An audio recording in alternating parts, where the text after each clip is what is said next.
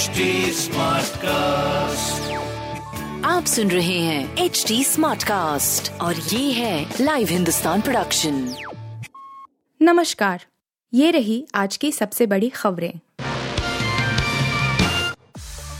संसद में विरोध तेज करेगी कांग्रेस। अब स्पीकर ओम बिरला को घेरने की तैयारी।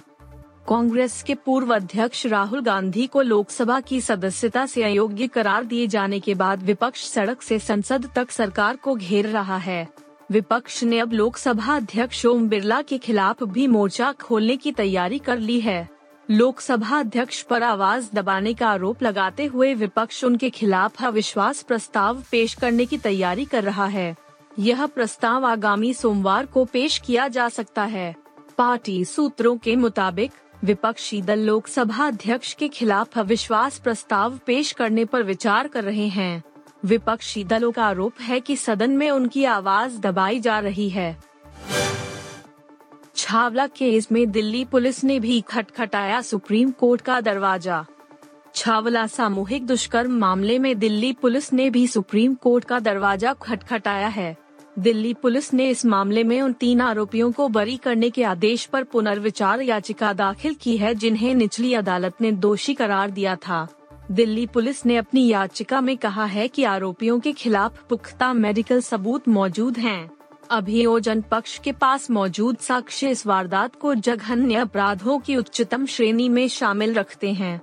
इस मामले में परिस्थितिजन्य साक्ष्य इतने मज़बूत है कि उचित संदेह का कोई आधार नहीं छोड़ते हैं। दिल्ली पुलिस की ओर से दाखिल पुनर्विचार याचिका में सर्वोच्च अदालत के सात नवंबर को दिए गए उस फैसले पर दोबारा विचार करने की गुहार लगाई गई है, जिसमें मेडिकल और वैज्ञानिक रिपोर्ट में गड़बड़ी को आधार बनाया था। वेस्टइंडीज ने अफ्रीका को तीसरे टी में हराया, टू वन से जीती सीरीज़। वेस्टइंडीज ने दक्षिण अफ्रीका को तीसरे टी मैच में सात रन से हरा दिया है। इस जीत के साथ वेस्ट इंडीज ने तीन मैचों की T twenty series two one से जीती। पहला मैच वेस्ट इंडीज ने तीन विकेट से जीता था, जबकि दूसरे टी ट्वेंटी मैच में दक्षिण अफ्रीका ने टी ट्वेंटी इंटरनेशनल के सबसे बड़े टारगेट को हासिल करते हुए जीत हासिल की थी। तीसरे मैच में दक्षिण अफ्रीका ने टॉस जीतकर पहले गेंदबाजी करने का फैसला किया।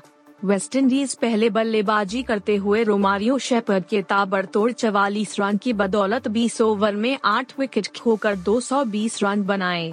इसके जवाब में दक्षिण अफ्रीका की टीम 20 ओवर में छह विकेट के नुकसान पर 213 रन ही बना सकी। चैट जीपीटी से हाईकोर्ट ने ली मदद, हत्या के मामले में जमानत पर पूछे सवाल। पंजाब और हरियाणा उच्च न्यायालय ने क्रूरता से हत्या के मामले में जमानत पर दुनिया भर के नज़रिए का आकलन करने के लिए कृत्रिम बुद्धिमत्ता A I chat bot chat GPT की मदद ली है। भारत की किसी अदालत में अपनी तरह का यह पहला उदाहरण हो सकता है। न्यायमूर्ति अनूप चितकारा ने सोमवार को आदेश में कहा कि मामले में जमानत पर विश्वव्यापी दृष्टिकोण का आकलन करने के लिए एआई मंच का इस्तेमाल किया गया, जो कई तरह के डाटा से लेस है। अदालत ने हत्या के मामले में एक आरोपी की जमानत याचिका पर सुनवाई के दौरान चैट जी से सवाल किया, हमलावरों ने क्रूरता से हमला किया। मामले में न्याय शास्त्र जमानत को लेकर क्या कहता है? चैट जीपीटी ने टेक्स्ट के ज़रिए कहा, यह मामले की विशिष्ट परिस्थिति और क्षेत्र के कानून पर निर्भर है। सामान्य तौर पर यदि हमलावर पर हिंसक अपराध का आरोप है तो उन्हें समुदाय के लिए खतरा माना जाता है और उनके भाग जाने का जोखिम होता है।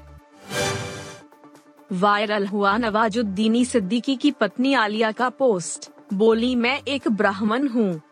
बॉलीवुड एक्टर नवाजुद्दीन सिद्दीकी और उनकी पत्नी आलिया सिद्दीकी चर्चा का विषय बने हुए हैं। दरअसल, पहले नवाजुद्दीन और आलिया ने एक दूसरे पर कई आरोप लगाए।